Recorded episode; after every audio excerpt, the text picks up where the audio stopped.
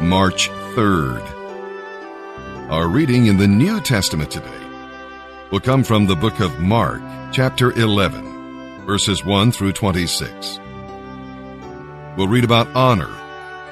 The donkey was in fact a royal animal, and the event that we're going to be reading about here was a coronation celebration.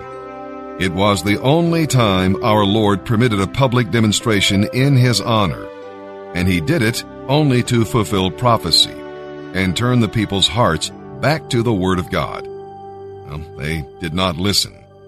What changes would Jesus make if he entered our places of worship today? We'll read about hunger. The fig tree pictures Israel, taking up space but not producing any fruit. When we stop bearing fruit, the problem always starts with the roots. Jesus reminds us that we must have faith and forgiveness when we pray, or God will not answer. We'll also read about holiness. The psalmist proclaimed, "Holiness adorns your house," but unholiness made the temple a place for thieves to hide. The leaders were not praying, they were preying, P-R-E-Y-I-N-G. And using religion only to make money. Do you think there are those doing that same thing today? We'll also read about honesty. The leaders had not been honest with John the Baptist, and now they refused to be honest with Jesus. When we obey, God teaches us more. If we disobey, we close the door on God's truth.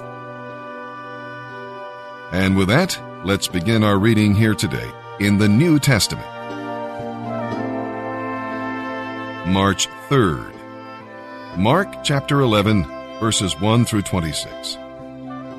As Jesus and his disciples approached Jerusalem, they came to the towns of Bethphage and Bethany on the Mount of Olives. Jesus sent two of them on ahead. "Go into that village over there," he told them, "and as soon as you enter it, you will see a colt tied there that has never been ridden. Untie it and bring it here. If anyone asks what you are doing, just say, 'The Lord needs it and will return it soon.'" The two disciples left and found the colt standing in the street, tied outside a house. As they were untying it, some bystanders demanded, "What are you doing untying that colt?" They said what Jesus had told them to say, and they were permitted to take it. Then they brought the colt to Jesus and threw their garments over it, and he sat on it. Many in the crowd spread their coats on the road ahead of Jesus, and others cut leafy branches in the fields and spread them along the way. He was in the center of the procession, and the crowds all around him were shouting, "Praise God!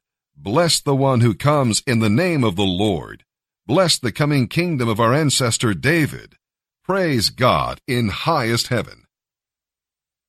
So Jesus came to Jerusalem and went into the temple. He looked around carefully at everything, and then he left because it was late in the afternoon.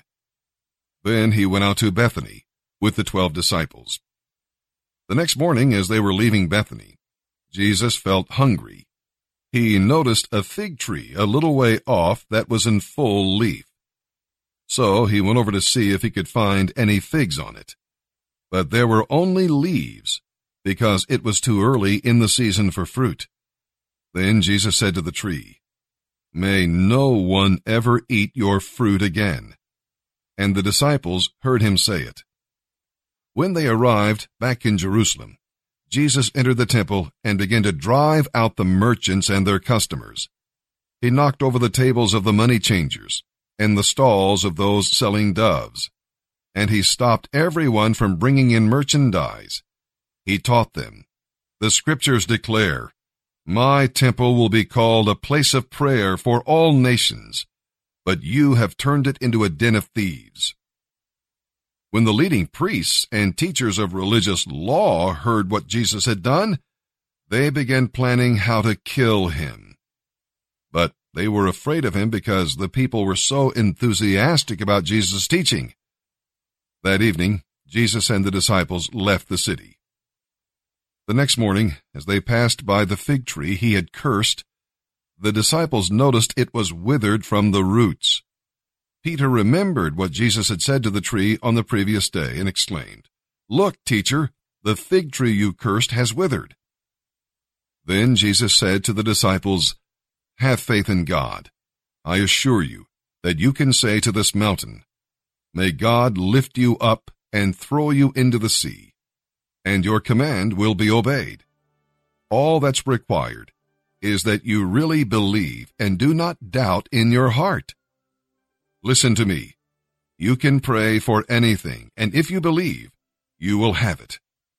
But when you are praying, first forgive anyone you are holding a grudge against, so that your Father in heaven will forgive your sins too."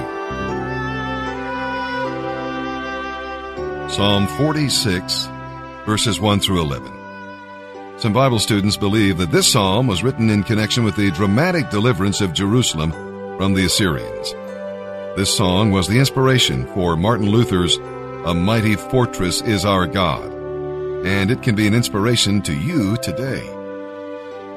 When things are changing and threatening around you, focus your attention on God. He is with you. He is a refuge. He helps you. Your world may be shaken with convulsions, but He has a river to give you peace. You may be in the midst of battles, but He will end the war victoriously. God is on your side. Who is on the Lord's side? Be still means take your hands off, relax, trust God. God knows what He's doing, and His timing is perfect. When it's all over, He will be exalted, and you will be blessed. Psalm 46, verses 1 through 11. For the choir director, a psalm of the descendants of Korah, to be sung by soprano voices, a song. God is our refuge and strength, always ready to help in times of trouble. So we will not fear, even if earthquakes come, and the mountains crumble into the sea. Let the oceans roar and foam. Let the mountains tremble as the waters surge. A river brings joy to the city of our God, the sacred home of the Most High. God Himself lives in that city. It cannot be destroyed. God will protect it at the break of day. The nations are in an uproar, and kingdoms crumble. God thunders, and the earth melts. The Lord Almighty is here among us. The God of Israel is our fortress. Come, see the glorious works of the Lord. See how He brings destruction upon the world and causes wars to end throughout the earth. He breaks the bow and snaps the spear in two. He burns the shields with fire. Be silent and know that I am God. I will be honored by every nation. I will be honored throughout the world. The Lord Almighty is here among us. The God of Israel is our fortress. Proverbs chapter 10, verse 23. Doing wrong is fun for a fool, while wise conduct is a pleasure to the wise.